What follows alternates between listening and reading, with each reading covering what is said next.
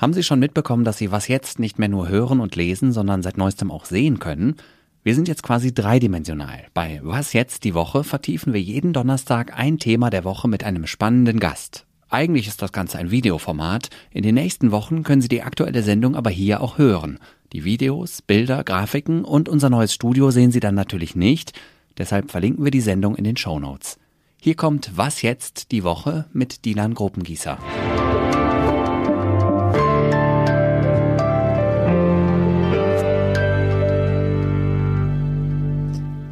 Hallo und willkommen zur zweiten Folge von Was jetzt die Woche.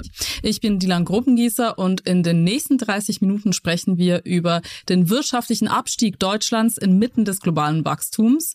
Denn während im Juli die deutsche Wirtschaftsleistung um 0,3 Prozent schrumpfte, wuchs sie weltweit um 3 Prozent. Warum schneidet Deutschland schlechter ab als andere Staaten und was könnte die Bundesregierung dagegen tun? Das diskutieren wir mit unserem heutigen Gast, Roman Plätter. Herzlich willkommen hier im Sessel. Hallo, grüß dich. Du hast im Master an der Harvard-Universität Finanzmärkte, Management, Politik studiert. Du warst bei Brand 1, beim Handelsblatt und heute leitest du das Wirtschaftsressort der Zeit und du hast selbst auch ein Format, das heißt eine Stunde Zeit mit. Vergangenen Monat war es einfach mal der Kanzler selbst, Olaf Scholz, aber auch Christian Lindner und Robert Habeck hattest du schon bei dir auf dem Stuhl. Und über die beiden Männer mitunter sprechen wir heute ja auch. Schön, dass du hier bist. Danke, dass ich hier sein darf. Jetzt, die Preise sind gestiegen. Die Einkommen leider nicht. Gleichzeitig haben wir eine Inflationsrate von plus 6,2 Prozent. Das hat insgesamt alles zur Folge, dass die Menschen etwas weniger investieren und konsumieren. Wie ist das bei dir? Ja, ich hatte eher ein Inflationserlebnis vor kurzem. Ich war mit meinem Patenkind und dessen Bruder Eis essen. Und dann haben wir drei Waffeln gekauft mit jeweils zwei Kugeln. Die kosteten je zwei Euro. Und dann ist das passiert, was immer passiert bei sowas. Danach ist alles auf die Hose gegangen, die musste in die Reinigung. Und am Ende kosteten die drei Eise und das Hose reinigen über 20 Euro. Und das klingt jetzt so äh, anekdotisch, aber tatsächlich ist mir da sehr bewusst geworden plötzlich, wie schleichend diese Entwicklung war, weil alles reinkam. Also zum einen Lebensmittel sind teurer geworden, aber auch die Energiekosten, die bei Reinigungen eine große Rolle spielen. Deswegen, ich glaube, es sind eher so schleichende Dinge, die einem auffallen. Und wahrscheinlich standet ihr auch noch eine halbe Stunde an fürs Eis, weil die meisten Eisläden mittlerweile echt auch inflationär besucht werden. Oh ja, das kann man so sagen. Eines der Kinder wollte allerdings Softeis und da war die Schlange noch länger. Ach so, okay. Ja, ja gut, Geschmackssache. Gut, die GeringverdienerInnen dieses Landes trifft die Inflation leider noch härter. Und zwar hat die Hans-Böckler-Stiftung die Inflationsrate im Monat Mai für die verschiedenen Bevölkerungsgruppen verglichen. Und da sehen wir, dass die Singles mit überdurchschnittlich hohem Einkommen eine Inflationsrate von 5,4 Prozent haben. Die Singles mit sehr niedrigem Einkommen aber 6,9 Prozent. Ganz schön unfair. Warum ist das so, Roman? Also im Kern liegt es daran, dass Inflation ganz grundsätzlich Menschen, die weniger haben, in der Regel härter trifft als Menschen, die mehr haben. Und es liegt in dem Fall jetzt momentan besonders daran, dass vor allem Lebensmittel und Energiepreise gestiegen sind. Und Menschen geben erstmal, vor allem wenn sie weniger haben, einen größeren Anteil ihres Einkommens dafür aus. Kann man sich einfach vorstellen. Wenn man im Monat 1000 Euro zur Verfügung hat und muss plötzlich im Monat 50 Euro mehr bezahlen, dann merkt man das natürlich deutlich mehr als jemand, der 4000 Euro zur Verfügung hat und im Monat jetzt 50 oder vielleicht auch 200 Euro mehr bezahlen muss, weil Menschen, die am Monatsende sowieso nicht mehr wissen, vielleicht drei Tage vor Monatsende schon nichts mehr haben, für dieses dann noch früher weg das Geld. Und andere, die mehr haben, merken es dann vielleicht daran, dass sie weniger sparen. Und dazu kommt eben in diesem Fall, dass vor allem die Preise für Lebensmittel und für Heizen besonders gestiegen sind, die sich in den Warenkörben dann überproportional widerspiegeln. Dieses Thema sezieren wir gleich gemeinsam in Ruhe. Vorher noch ein Einspieler zu unserem Thema der Woche.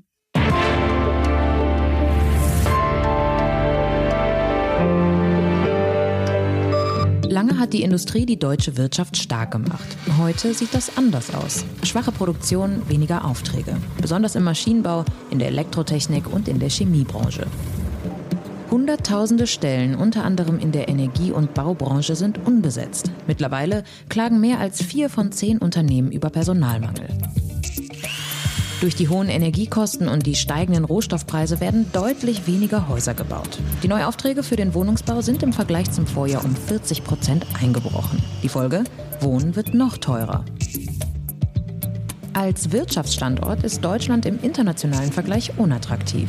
Ausländische Investitionen in Deutschland sinken 2023 auf den niedrigsten Stand seit 2013. Deutschland ist abhängig von den Importen chinesischer Rohstoffe und Produktionsteile und von russischem Erdgas. Das sind riskante Abhängigkeiten, die Deutschland erpressbar machen.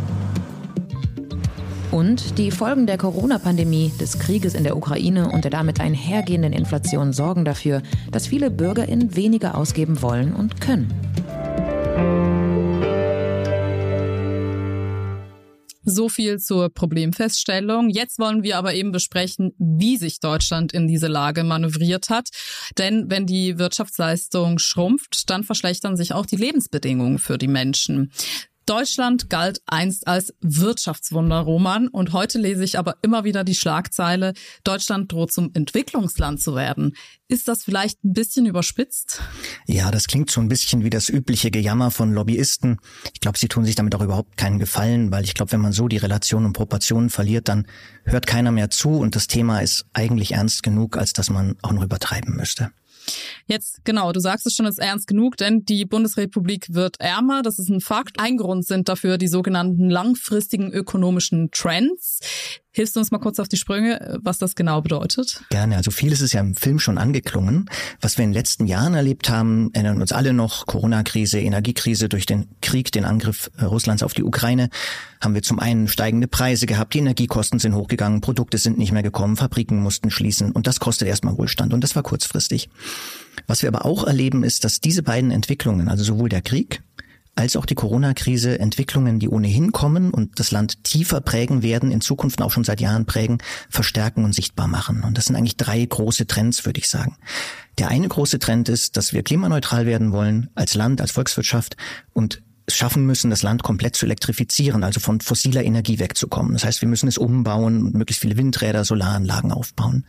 Das Problem ist, dass wir uns vorgenommen haben, diese Übergangsphase, bis das alles steht in ein paar Jahren, in irgendeiner Form durch eine sogenannte Gasbrücke zu unterstützen. Also wenn nicht genug Wind weht, wenn nicht genug Solarstrom da ist oder wenn wir einfach auch zu wenig Kapazitäten haben, dann muss das ja irgendwie überbrückt werden. Und dieses Gas sollte aus Russland kommen.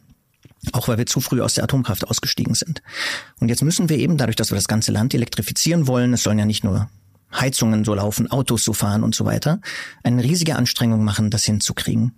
Das wird unheimlich teuer und erstmal auch keinen Wohlstand bringen, sondern Wohlstand kosten, weil wir ja alte Fabriken oder alte Kraftwerke durch Windräder ersetzen und erstmal nicht wie im Wirtschaftswunder was Neues entsteht. Das ist der erste Trend. Der zweite Trend ist, dass wir einfach, das klang auch im Film an, der Fachkräftemangel, der hat eigentlich eine tiefere Ursache. Wir werden älter und wir werden weniger. Das heißt, wenige Junge müssen mehr alte, alte Menschen finanzieren über die Sozialkassen und gleichzeitig werden weniger von uns arbeiten, die den Wohlstand erwirtschaften. Und der dritte große Trend ist, könnte man so Deglobalisierung nennen. Also auch das, was wir jetzt mit Russland erleben, das und auch mit China erleben, dass der internationale Handel seit Corona es deutlich schwerer hat und das geht einher mit ganz vielen protektionistischen Tendenzen. Also Deutschland ist eigentlich seit den 2000er Jahren ganz massiv gewachsen, nicht nur durch billiges Gas, das wir eingekauft haben, mit dem wir produziert haben und dann ans Ausland Maschinen verkauft haben, sondern wir haben auch ganz viele Maschinen vor allem nach China verkauft nachdem die in die Welthandelsorganisation eingetreten sind. Dadurch haben jede Leute Arbeit gehabt und gleichzeitig haben wir aus China billige Produkte eingekauft. Und dadurch ist die Inflation gesunken. Und jetzt, um zum Schluss zu kommen, also diese drei Trends, Energiewende, älter werdende Gesellschaft und noch dazu eben diese Deglobalisierung, die trifft nun auf ein Land, das es offenkundig aus sich heraus nicht mehr schafft, selbst den Wohlstand zu erwirtschaften, weil wir einfach sehr hohe Abgaben haben, weil wir viel Bürokratie haben und andere Themen, über die wir sicher noch sprechen werden. Genau, richtig. Also diese Abhängigkeiten von insbesondere China, aber eben auch Russland sind gerade Thema, auch im Bundeskabinett. Da wurde vor kurzem die China-Strategie verabschiedet und Außenministerin Annalena Baerbock sagte dazu. Wer China zuhört, der weiß, mit welchem Selbstbewusstsein es die Entwicklung unserer Welt entscheidend beeinflussen wird.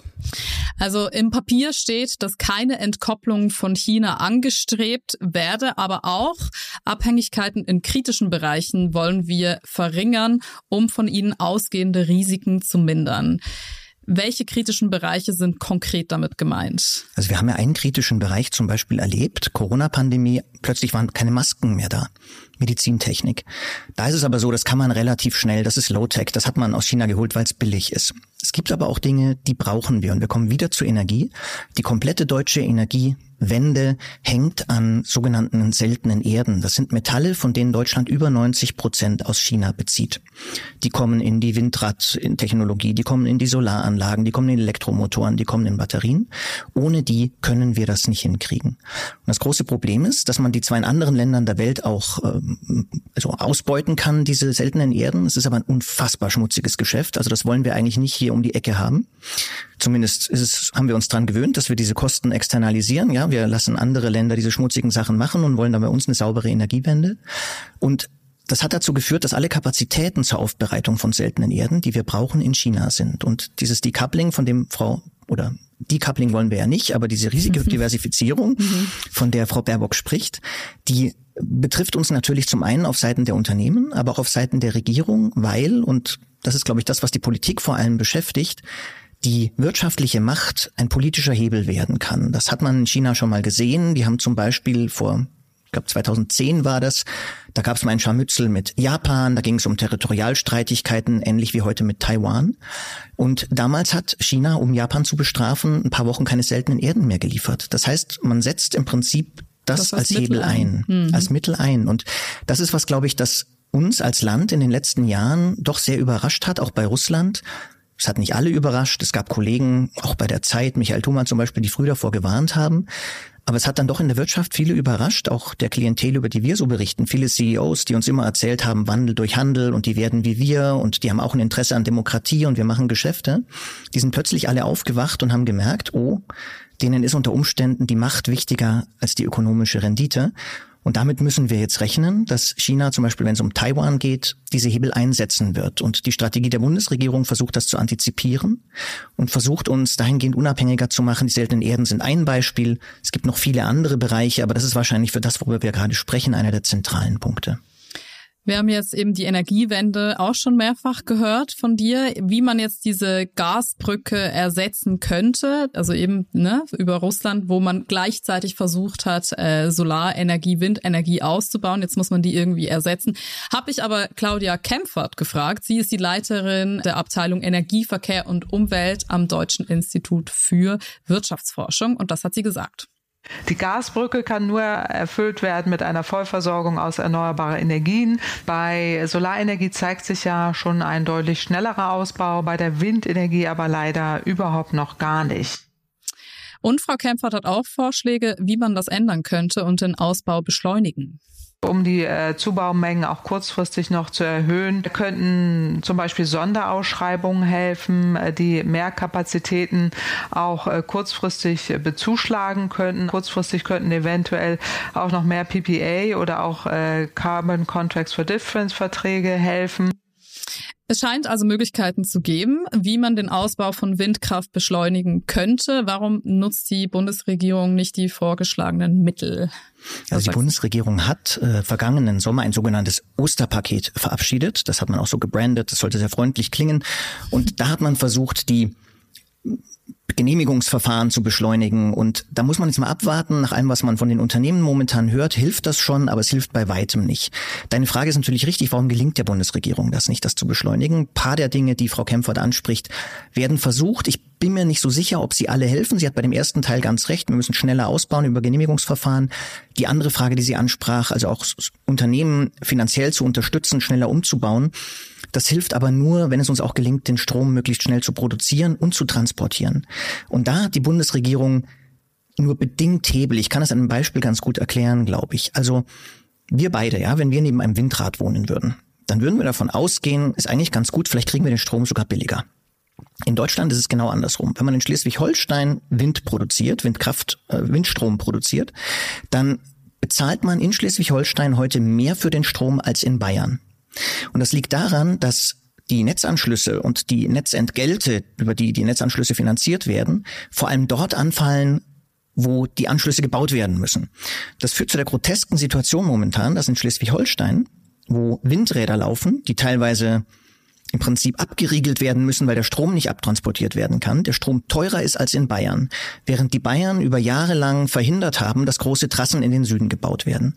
Deine Frage, warum tut die Bundesregierung nicht mehr? Aus ökonomischer Perspektive wäre es jetzt ganz sinnvoll, was zu tun, dass die Amerikaner tun, dass die Schweden tun, dass man unterschiedliche Strompreiszonen macht. Also wir beide, die wir neben unserem Windrad, äh, Windrad sitzen und dort äh, vielleicht auch ein bisschen uns drüber ärgern, aber für den Strom weniger bezahlen und dann würde sich das vielleicht auch lohnen, für Fabriken da anzusiedeln, weil der Strom billiger ist und gleichzeitig würde es sich in Bayern lohnen, mehr Windräder aufzubauen, weil man weiß, man kriegt dort mehr Geld für den Strom erstmal, für die Fabriken, die dort sind. Wer verhindert das? In diesem Fall Bayern ist natürlich dagegen. Und ähm, wir sind also in einer Situation, in der nicht nur die Bundesregierung allein entscheiden kann, sondern in der es unzählige kleine Regeln gibt, die darüber entscheiden. Wir haben diese Woche in der Zeit eine Titelgeschichte zu dem Thema, die heißt äh, Im Schlaffenland, also im Prinzip das, das, das Land mit den großen Problemen. Und da macht ein Ökonom ein sehr schönes Beispiel auf. Der sagt, im Prinzip sei es in Deutschland ein bisschen wie bei Gullivers Reisen. Es gibt ja dieses Märchen, diese Geschichte von Gulliver. Der kommt dann in ein Land mit äh, kleinen Menschen, mit den Lilliputanern, die ihn am Boden festbinden, äh, mit ganz vielen kleinen Seilen. Und er kann sich nicht befreien. Und im Prinzip ist es mit der Energiewende und der deutschen Volkswirtschaft ganz ähnlich. Wenn die Bundesregierung eine Sache schneller macht und die Genehmigungsverfahren beschleunigt, dann sind noch unfassbar viele andere kleine Seile, die das Ganze zu Boden drücken. Hm, Bürokratie, juhu.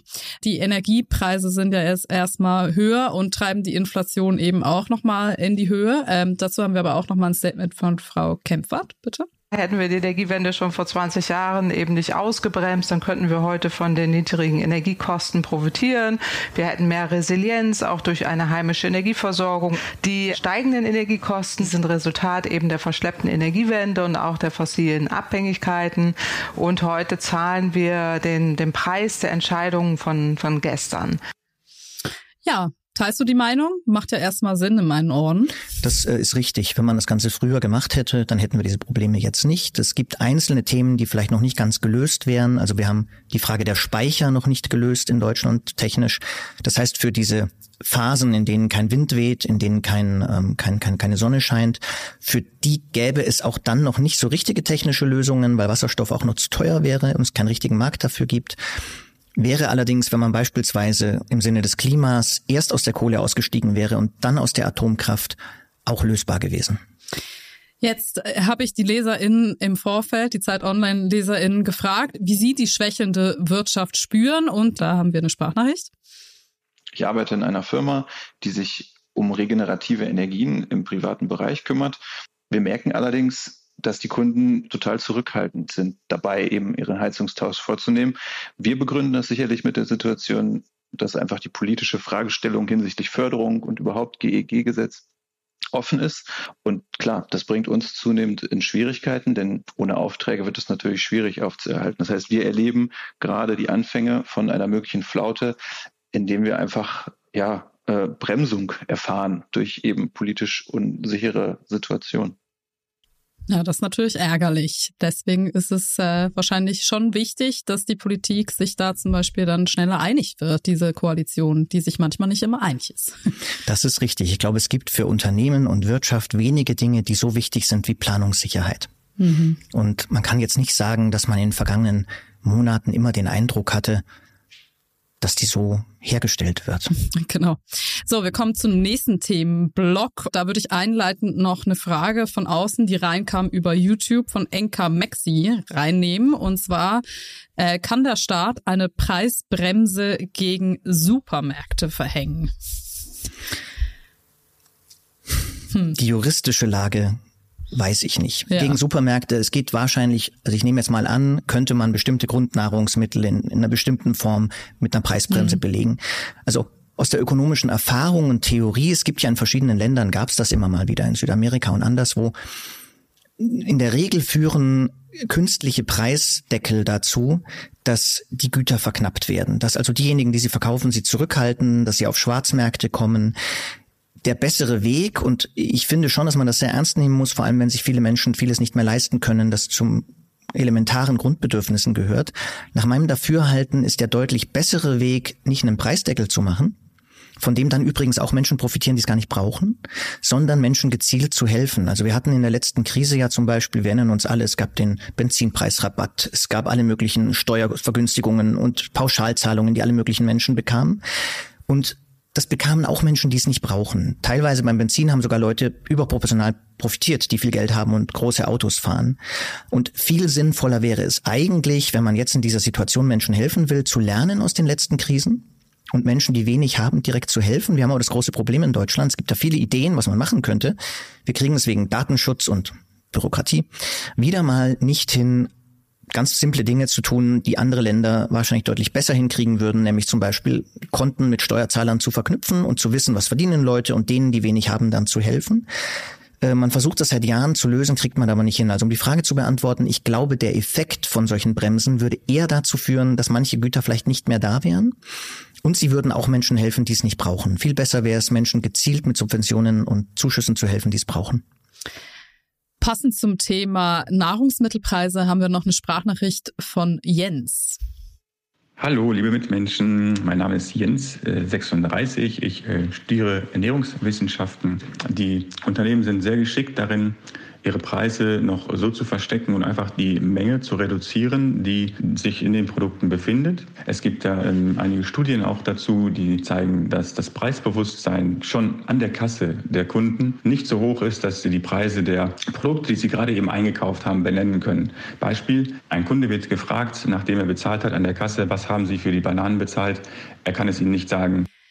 Genau, so viel zum äh, äh Thema Nahrungsmittel. Also es gibt es sogar einen Begriff dafür. Ja. Wenn in den äh, Packungen plötzlich weniger drin ist als davor, aber der Preis gleich bleibt, nennt man Schrumpfflation. Letztlich ist es auf jeden Fall so, dass äh, vielleicht hier noch eine Zahl 2022 4,4 Prozent weniger Lebensmittel und alkoholfreie Getränke verzehrt konsumiert wurden wegen der Inflation.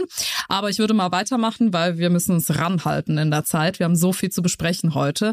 Und zwar ist es so, dass Deutschland von der Organisation für wirtschaftliche Zusammenarbeit und Entwicklung OECD auf Platz zwei liegt, was die Belastung angeht der Menschen, wenn es um Steuern und Sozialabgaben geht. Und vor allem die im Mittelstand ne, sind wieder mal besonders belastet. Welche Auswirkungen hat das denn für die Wirtschaft? Also im Kern kann man sich das so vorstellen, dass für Menschen, die mittlere Einkommen haben, zwischen 30, 40 und 80.000 Euro, nicht allein die Steuerbelastung relevant ist, sondern auch die für Sozialabgaben. Und Menschen, die zwischen 30, 40.000 und 80.000 Euro im Jahr verdienen, bezahlen in der Regel zwischen 40 bis zu 55 Prozent jeden Monat an Abgaben. Das ist teilweise mehr als Menschen bezahlen, die viel, viel mehr verdienen, die Steuern bezahlen, weil die man nennt das die Beitragsbemessungsgrenze, also die Grenze oder die, an, an, an der man keine Sozialabgaben mehr zahlen muss, das hört irgendwann auf, während die Steuerpflichtigkeit äh, bei hohen Einkommen bleibt. Vereinfacht gesagt, Menschen, die wenig verdienen, zahlen überproportional hoch Sozialabgaben im Vergleich zu Menschen, die viel verdienen. Und das führt nun dazu, deine Frage, was bedeutet das für die Wirtschaft? Das ist erstmal schwer zu sagen.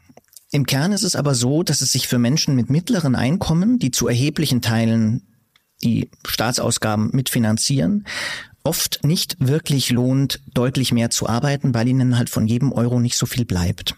Das zweite ist, dass wir auch nicht besonders attraktiv sind für Leute aus dem Ausland, wenn die vergleichen, was ihnen anderswo bleibt. Natürlich kriegt man hier auch einiges geboten an Sozialleistungen und an anderem. Aber wenn das nicht mehr stimmt, dann ist das ein Problem. Und wenn man das ändern will, was ich für sinnvoll halten würde, also damit man sich das nur vorstellen kann, man zahlt heute den Spitzensteuersatz mit etwas über 60.000 Euro Jahreseinkommen.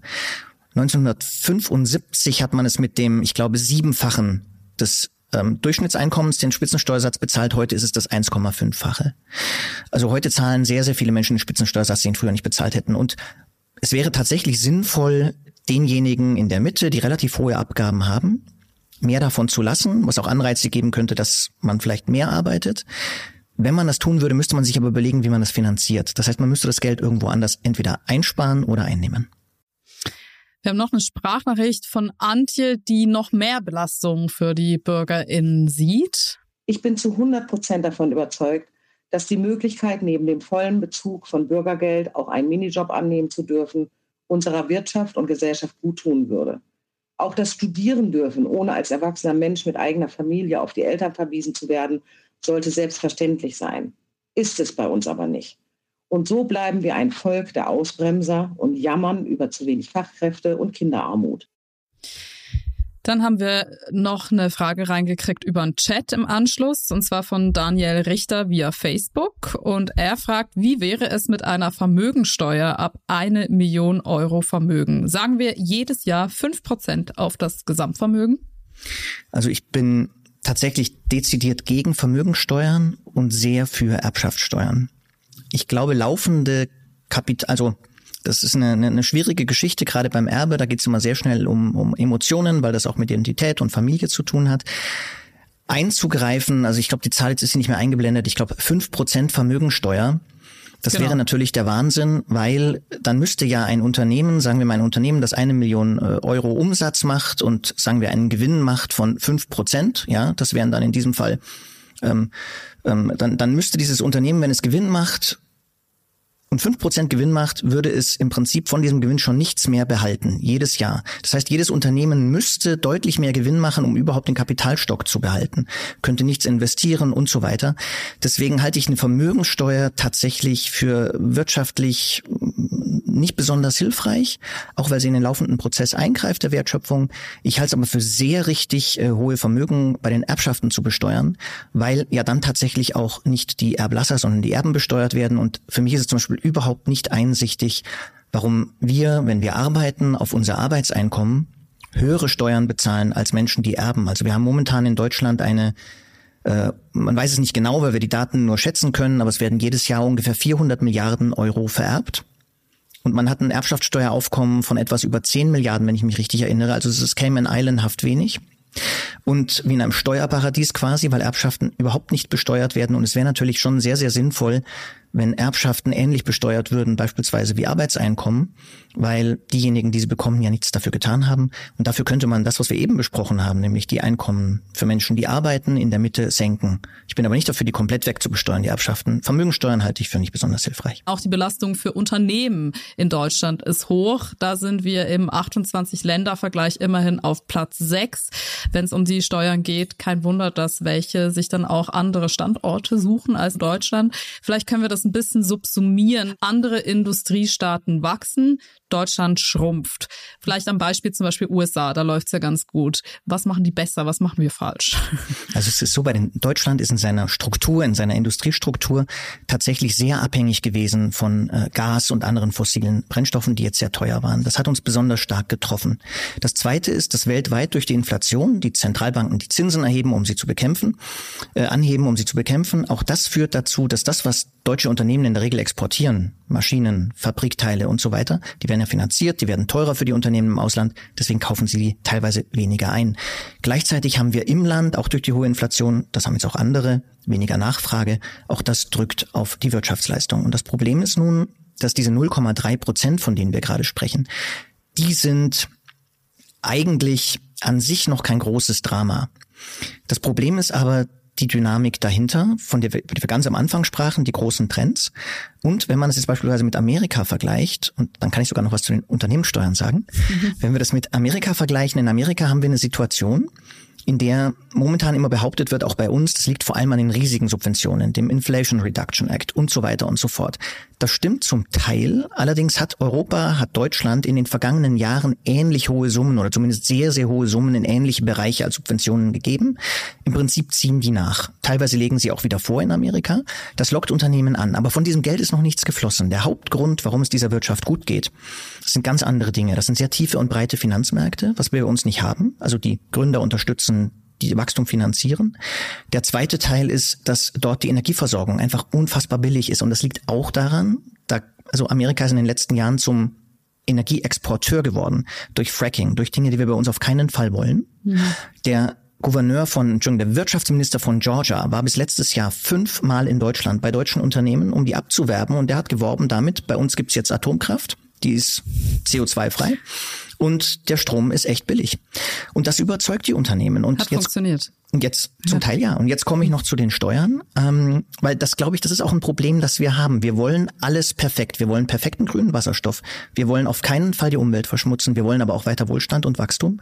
Und das ist problematisch. Also ich glaube, man kann sich bewusst dafür entscheiden, ärmer zu werden, aber alles auf einmal wird problematisch. Und um die Steuern noch zu erwähnen, also wir haben als Deutschland als Standort, wir haben eben das Thema momentan, dass wir zum einen eine man kann als Standort verschiedene Dinge in die Waagschale werfen. Billige Löhne werden es bei uns nie werden. Zum einen vor allem, weil wir weniger werden, also werden die Löhne auch teurer, weil wir nachgefragter werden als Arbeitnehmer.